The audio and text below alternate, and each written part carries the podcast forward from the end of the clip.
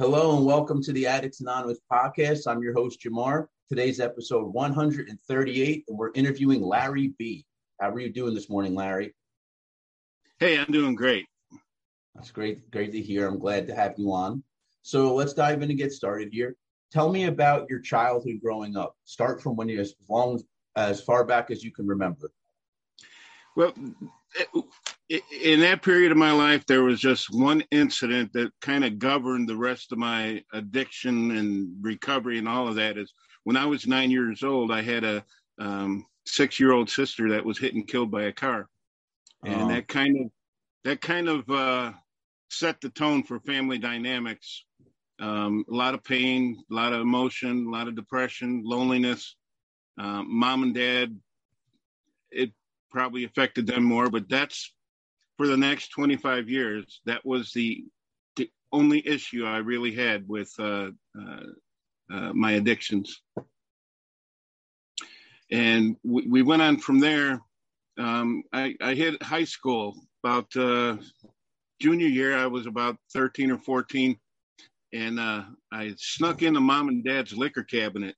And that was the first time that I drank. And it was that wow moment that all of a sudden I didn't feel lonely, hurt. All those feelings were negated by the alcohol, and I was addicted from my first drink. Going back a little bit, what was it like growing up as far as when you were very young? How were your parents? Like, is there anything you could remember as far back as like the way they were affected? Up until I was 9, we had a very loving household. Dad spent a lot of time with me. It was just a good, loving atmosphere. But after that, everybody got distant. Mom and dad really. I actually felt that they blamed me for my sister dying, and so I grew up with that kind of guilt. And everybody was alienated. We didn't like each other, got into arguments a lot. And then when my addiction kicked in, I was actually pushing back. I was trying to hurt myself to hurt them because of the pain I was going through. And things got pretty ugly. And the thing about my drinking was that I had a very sensitive nature to it. I mean, 4 or 5 drinks and I'd be in a blackout from the very first time I got drunk. And so I didn't drink a lot, but it sure caused a lot of chaos and havoc in my life.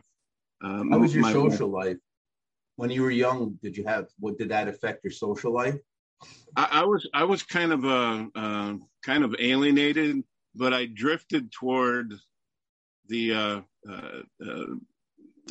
addict crowd. See, I grew up in the 60s in Chicago, and you could find the type of people that you know, that's my social life was with other addicts and alcoholics. And, but with normal people or regular people or my parents or family, I was pretty much a loner. Gotcha. And you think that had a lot to do with your sister passing away? Oh, definitely. Like I said, that's the core issue. There's anger, depression, I missed her. And like I said, I got even with my parents because I felt they thought I was responsible. And pretty much that whole thing actually drove me to my first recovery. Why did you think that your parents blamed you? Was there anything that they did to make you feel that way? That day. As they were taking my sister on the gurney, my mom looked at me and scowled, "Why weren't you watching her?" And I heard those words, "It's all your fault," several times at that, you know, and I was only nine years old, and those words ran deep. And I actually felt like I was guilty and responsible for her accident. And so, yeah, the guilt and the depression just grew from that.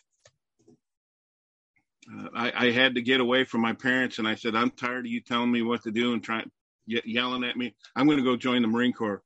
And I to this day, I still hear my dad laughing, thinking, well, and, you know, the Marine Corps finished me growing up, but they also taught me how to drink better. I actually was discharged from the Marine Corps for alcoholism. And it was, I drank because I felt bad. And that gush that you get, or that wow factor, I heard somebody saying, it's like the great, you know, and all the emotional pain left. So that's why I drank was to, drank to excess was to get rid of all of that pain. And it worked for a while. But eventually, as I drank, like I said, I went into blackouts. Every time I drank, I started breaking out in handcuffs, started waking up in holding tanks. One time I woke up and my car was on my best friend's front porch, halfway up the stairs. Oh, wow. And you know, that's the sort of stuff that drove me to recovery. When I was in the Marine Corps, I went to my first meeting, 19 years old, and it was in a pretty large base on the East Coast, and there was over 300 Marines in this particular meeting, and I heard that's the largest meeting I ever heard of. Yeah, well, and what's crazy, there was only like 400 Marines stationed on this base, so like 3/4 of them were in the meeting that night. And that's when I heard the message for the first time, and it took a while, but when I turned 21, I wound up in a county jail down in Central Illinois, and usual stuff: violent behavior, breaking things, breaking plate glass windows, and waking up and not knowing a thing what I'd done. Well, somebody came and visited me in that jail and handed me the big book. And I remember that from that meeting I had in the Marine. So anyway, I got that big book, and there was an address. There's a meeting, a set of meeting schedules there that, you know, in this particular town. They had a meeting every morning, every afternoon, every night. So 21 meetings a week. And when I got out of jail, I went to one, and took a few days, and then, you know, for the fog to lift. And then I got into working the steps. Wait, real quick. How long were you in jail for? 21 days. How did that feel? For the first few days, I was going through some pretty serious withdrawal. I probably should have been in a hospital, but, you know, in 1979, they weren't really looking that close at alcohol poisoning and withdrawal. So for 3 or 4 days, I was, you know, there was pink elephants in the room. I was hallucinating, shaking. And about the fourth day, I started clearing up, and you know, and I started looking at my life. Here I'm 150 miles away from my home. My parents kicked me out. I got nobody, and so I got this book. I was reading the big book, and there was also a Bible in the room. I was kind of reading both, and after that, you know, getting out. The reason why I stayed so long is I didn't know anybody in town. I didn't have an address or anything, but somebody said, hey, why don't you tell them that you're staying at the local homeless shelter? And so I did. I wrote that down on a sheet of paper, and they finally let me out the next day. And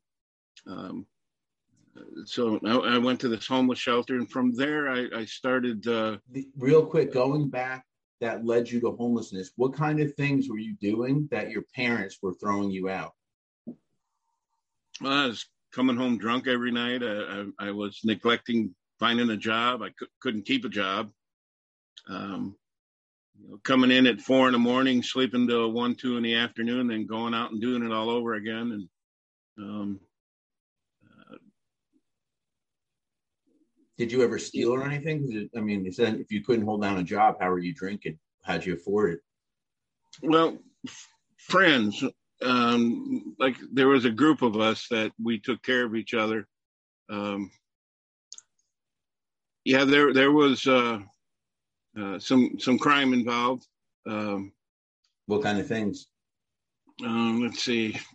Back then, I was a pretty good mechanic, and I could pull a set of heads off a Chevy small block in about 12 minutes, and, or headers or carburetor. That's kind of group I was hanging out with, and I could always make some money with car parts, and then selling them to them, and then they paying me the labor to put them on. So I had a pretty good gig going until a couple of times I got arrested and lost all my tools, and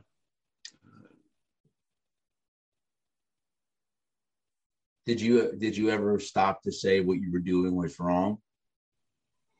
That came when I started working the steps. Okay, fair enough. That was when when I got to Peoria, I got out of this homeless shelter and started going to meetings. And like I said, the fog was still lifting, and I was listening to the people around the table. And, there was this one fellow, I'll never forget him. Now this 1979, so we're looking, I can't even count that high anymore. It's over 40 years. And he was a cement truck driver, and he was had been drinking, and he rolled his truck over, and it landed on a car, and it killed a family. And this was like several years before, and it was his story how he got through that, and he was sober. And I got interested in him, and I started talking to him, and he became my first sponsor.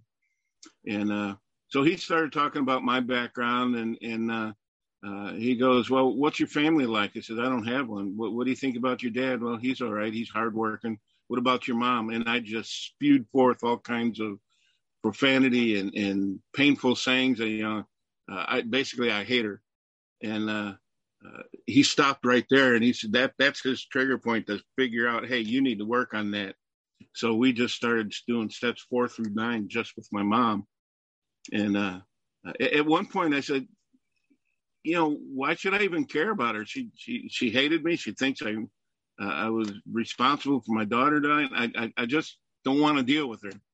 And he looked at me, and I, to this day, I still remember these words. Why, you arrogant so-and-so, did you ever think that, you lost a sister, but your mom lost a daughter?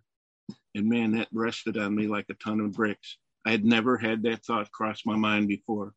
And all of a sudden I said, wow, I never thought of it that way. And then all of the pain that she was inflicting and I was receiving, she was just like me. I mean, she didn't struggle with alcohol, but food and shopping. I mean, she had her other issues that she was out of control with. And just hearing that and thinking about, wow, she went through the same pain I did. And that for me was the great awakening. I thought, wow, that, I never thought of it that way. And it changed my perspective of recovery and what I needed to do. And all of a sudden I looked and I saw all the drinking I'd done, all the pain that I had inflicted, all the pain that I felt was just because of that resentment I had toward her. When I said the word resentment, he started flipping through the book. He said, look here. And he showed me that page where it says resentment is the number one offender. Yep. And I didn't even know I was, how much that anger was making my life out of control. And so, I did that. I started working and started taking that inventory of all the things I had done, all the people I had hurt, all the money I'd taken. And, you know, made that big fat list. I think it was like 30 pages. And then I started.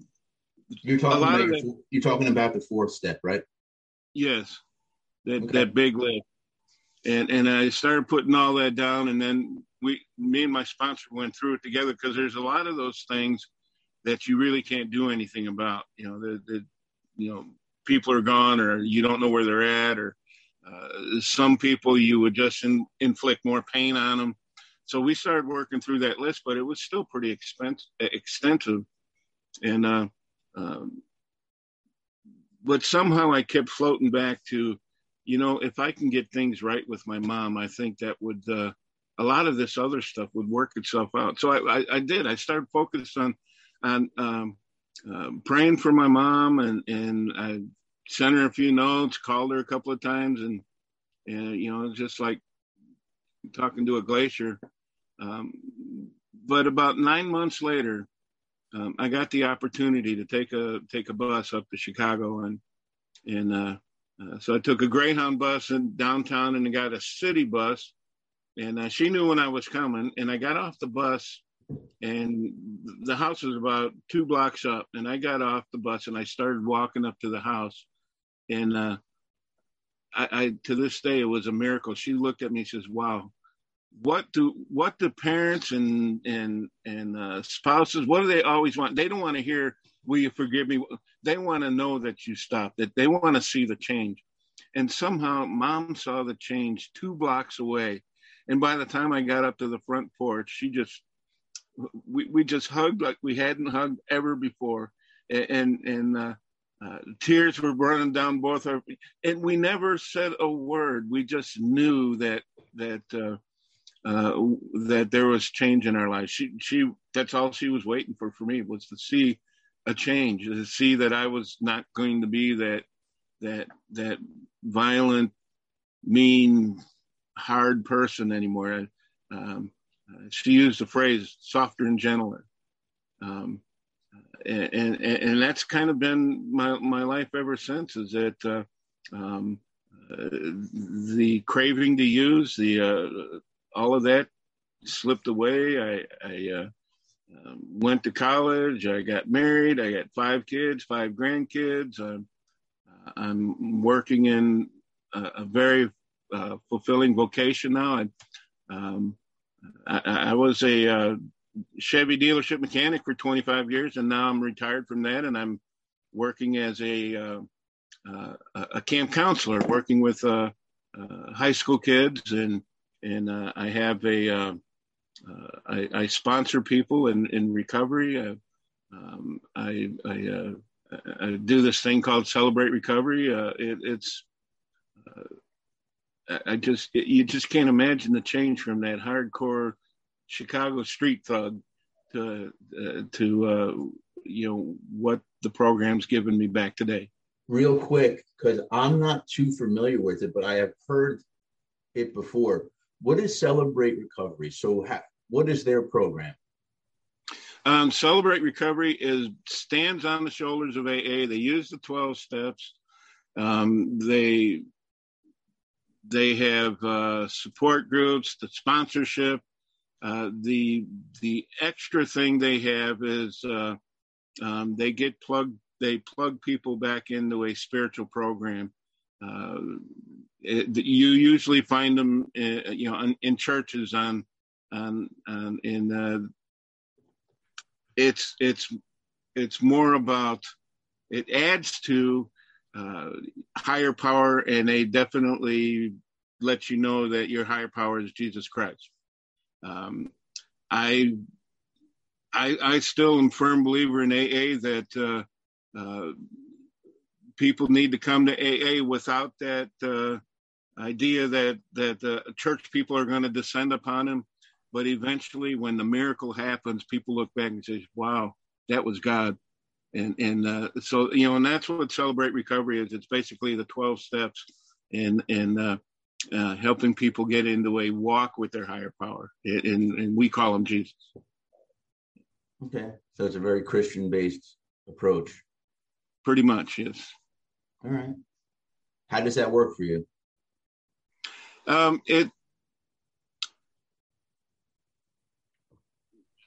I do both. When somebody's in recovery and they want something more, I'll introduce them to Celebrate Recovery. But for the newcomer that's just raw and still coming off, still in the fog, I'll take them to an AA meeting first, because that's when the two founders, Bill Wilson and Dr. Bob, they found their experience, strength, and hope is how they recovered. And that's the pure thing about AA, is that it's, when AA works its best, it's another alcoholic helping another alcoholic get sober. And that's been working ever since 1935. And yeah, so there's a bunch of these extra groups that, that kind of piques people's interest in different ways. But the bottom line is, when you come in and you got a hangover and you got your wife wants to leave and you got a court case, and there's nothing that works better when you walk in a room full of people that went through that same thing, and they have no judgment. They have nothing but kindness and firmness. A good AA group won't let you be in denial, or won't let you tell tales, or they'll call you out on your stuff, and that's what worked for me. I was a street thug that thought I had all the answers, and I didn't. And so I will always bring a newcomer who is a day, so maybe 5 minutes, or maybe they're a little bit toasty when they come into the meeting. But I always bring them to AA first, because they're going to meet somebody that's going to relate to them, somebody that's going to cause a light to go on in their head and heart. And I would like to think at that point, when you take on someone new, you may not know what they believe in. And AA is more open, because they say, as you understand your God, as we understood. And it's not important that you understand God right away. What is important is that you understand that you're an addict, that you need help, and that you're willing to make a decision to do something about it. The first three steps, I can't, God can, so I'm going to let him. And it doesn't matter what you believe before you get in. You got to be desperate. You got to say, man, I've tried everything. I can't do this. What do I do? Help me. And you get around the tables, and there's always somebody that has an experience to share with you. And a good AA group won't tell a guy what to do. They'll say, this is how I did it. This is what changed my life. If you think you want what we got, follow our footprints. So that, July 4th, I just celebrated 30 years clean. Wow! So, congratulations. That's awesome.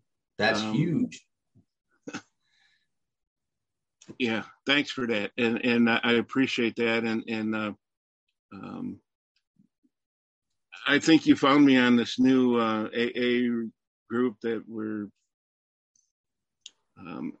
I've discovered. I've been out of the game for a while. I've been kind of. It's been hard.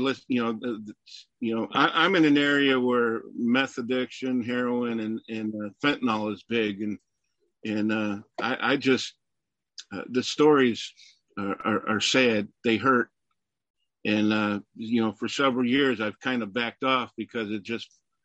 But since I've gotten into this this group now, this new group. I'm realizing that God, my higher power, wants me to get back in the game, and war. It's not a game, and I've had opportunity to share with several newcomers on this website, and it's causing me to look around my area here, and somebody even challenged me. Well, if you're too far away from a meeting, why don't you start one? Well, I have done that in the past, and . So, last 4 or 5 years, I've just been out of it. It's been too hard. But, you know, if I stay out of it too long, who knows? I might say, pour me another drink. I don't know. I've seen people go down with 20 years, 25 years. So yeah, I'm actually at the point now I'm looking for ways to either start a meeting or get back into something. I'm not sure how that is. I'm just kind of open to the spirit of the universe to see what happens next. So, great. We should definitely chat. I'm looking to start some meetings in person. Addicts Anonymous has their own program. I'll share with you afterwards. We have our own 10 steps and 10 traditions. And some of the steps are like AA, like the first and 12th step. No matter what your program is, you have to do it. Obviously, you have to take step one and tell people or tell yourself you have a problem. Otherwise, there's no reason to get better. If you don't have a problem, what are you going to fix? You have to recognize you have a problem. Yeah. And then step 12 is what keeps us sober. For some reason, like you said, back in 1935, Dr. Bob and Bill, mainly Bill W., figured out that by one drunk helping another, just like he helped Dr. Bob, that kept them sober. Yeah. The steps are a circle.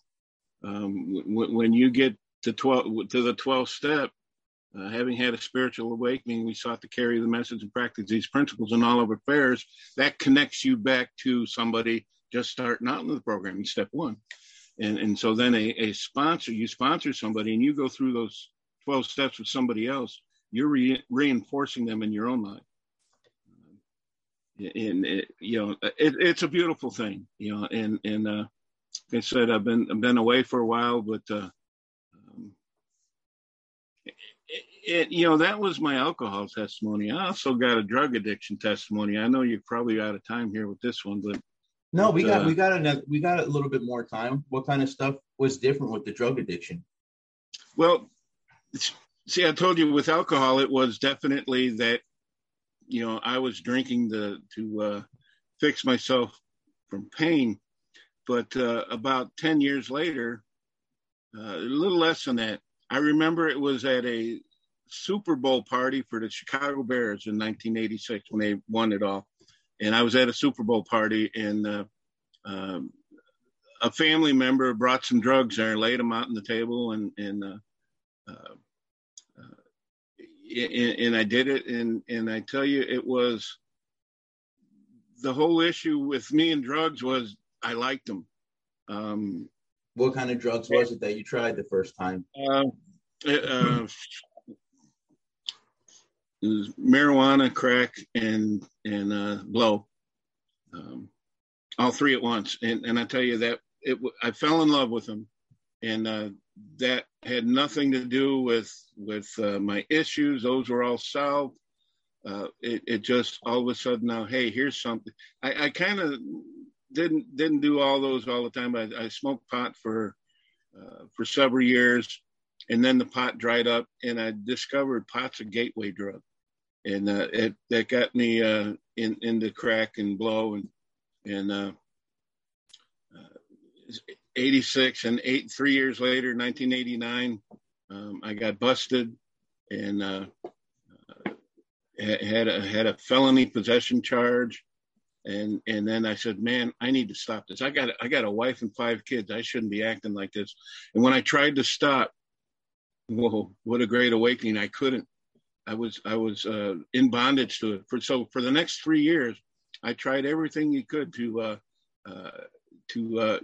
quit and cut back, just smoke pot, just switch to cigarettes. For 3 years, I tried everything. And then my wife packed up the kids and left. And January 3rd, 1992, out of despair, I shoveled a bunch of pills down my throat and washed it down with alcohol. And then I started feeling the effects of it. And all of a sudden I realized I asked God for another chance. And I hung over that toilet, tossed everything out I could, and just held there begging God for another chance. And I could feel the numb body, and it stopped around my waist, and I would start to lay down, and I could feel it. And I knew if it got up to my chest, I was gone. So I would grab the toilet, up and down, off the floor, on the toilet, for 5 hours.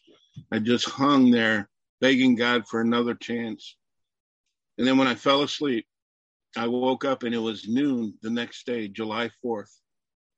That was the Great Awakening. And God gave me another chance, obviously. And he also took the obsession away. I checked myself into treatment for 6 months. And, so July 3rd, I almost died.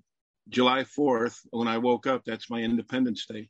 And I'm on that this recovery right now is what I'm on for 30 years. And, it almost took my life. And with my higher powers health, who I call God, got me through that night. And I started doing what I needed to do, and started, like I said, went into treatment, got back into the program, got back working the 12 steps. And at this point, it was, I had to admit and confess that I liked it. And that's why, and for the next 2 years, I struggled with drug dreams, cravings, and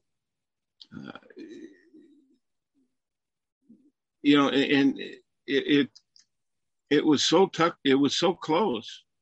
The drug dealer lived right next door to me in an apartment, and if I wanted something, I'd just tap on the wall, and he'd come over. But what stopped that is when I got arrested, I got on. They didn't have the ankle bracelet. You had to stay home, and they got a little gadget on your phone, and if you didn't answer the phone, they would be out there. So, 2-3 in the morning, I got a probation officers coming over to visit. Well, the guy next door moved because that scared him. And that was one of the things God did to begin to protect me. And me and my wife, we packed up, left Central Illinois, moved to Wisconsin. And I don't know, I think every addict, alcoholic gets that one move. I mean, we don't keep moving to try to hide from working the program, but that was my one shot to go. And we moved to Wisconsin, and I got a job with a Chevy dealership, worked there for 17 years and retired from that and moved here to Arkansas. But that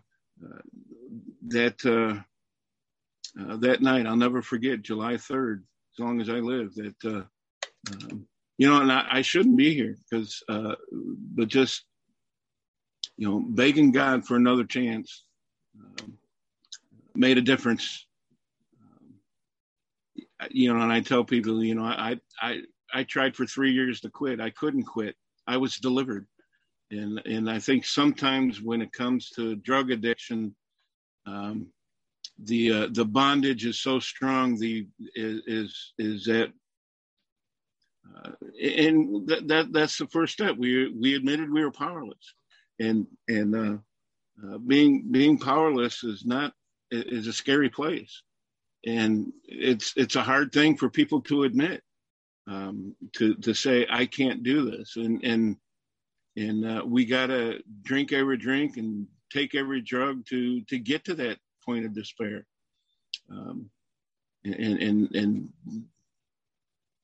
So, that's my story. And I hope somebody can see the path and can turn before they get down to the last barricade. And so many people lately have just been crashing through that barricade.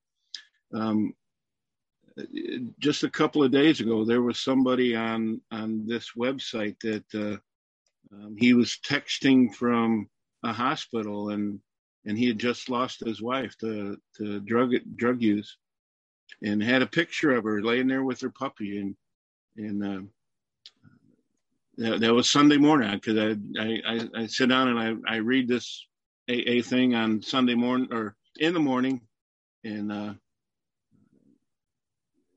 that broke my heart.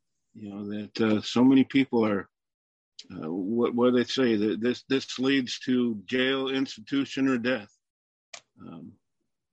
You know, jail's an institution I wasn't afraid of, but dying, yeah, that's what made me change my mind and get this program and do the steps and be honest and hang around other good recovering people. That'll save your life. Absolutely. Part of our 4 pillars, we have 4 pillars of our program, and the 4th one is community. It is absolutely one of the most important things, is to build up a community around you. Nobody wants to feel alone. You know what I mean? They get lost in that. Sometimes being alone is a drug, and they don't realize how devastating it is to the rest of their life. Yeah. So my last question for you is, do you have any advice for people watching and listening?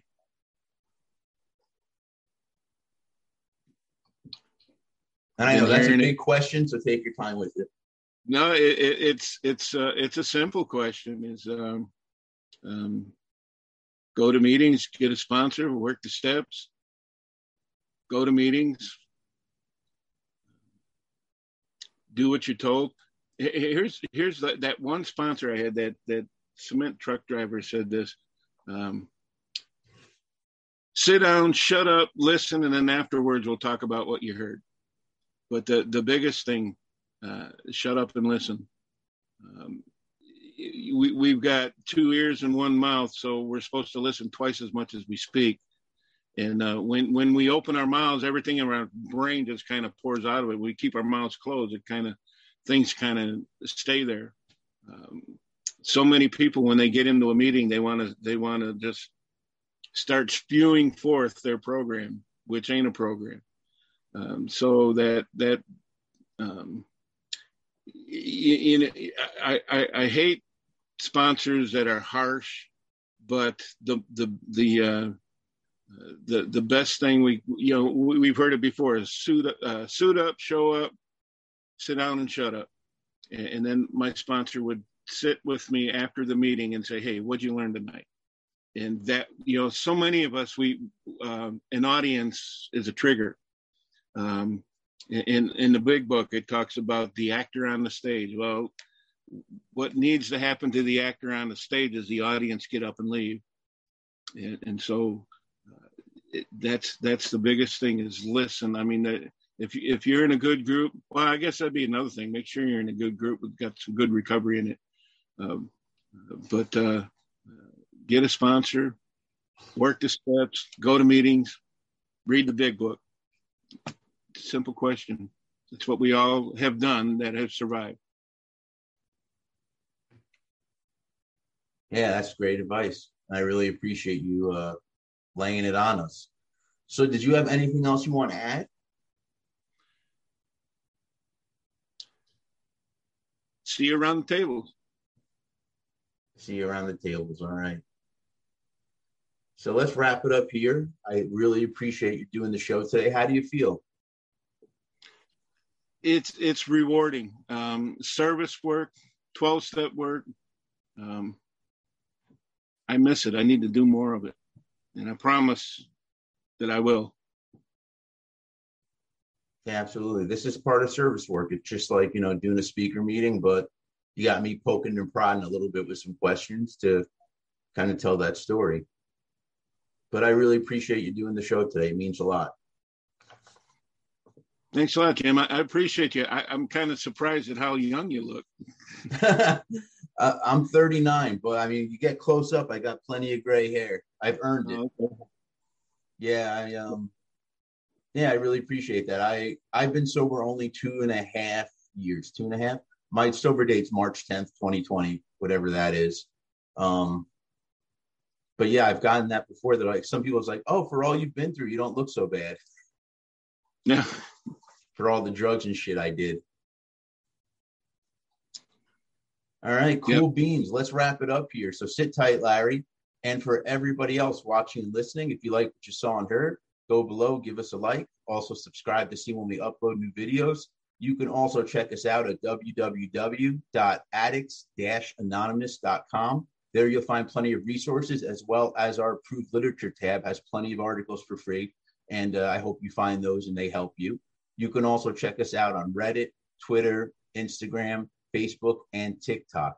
So hopefully you'll check us out, get some information from us. That's all we have for today. I hope you like what you saw and heard. And until next time.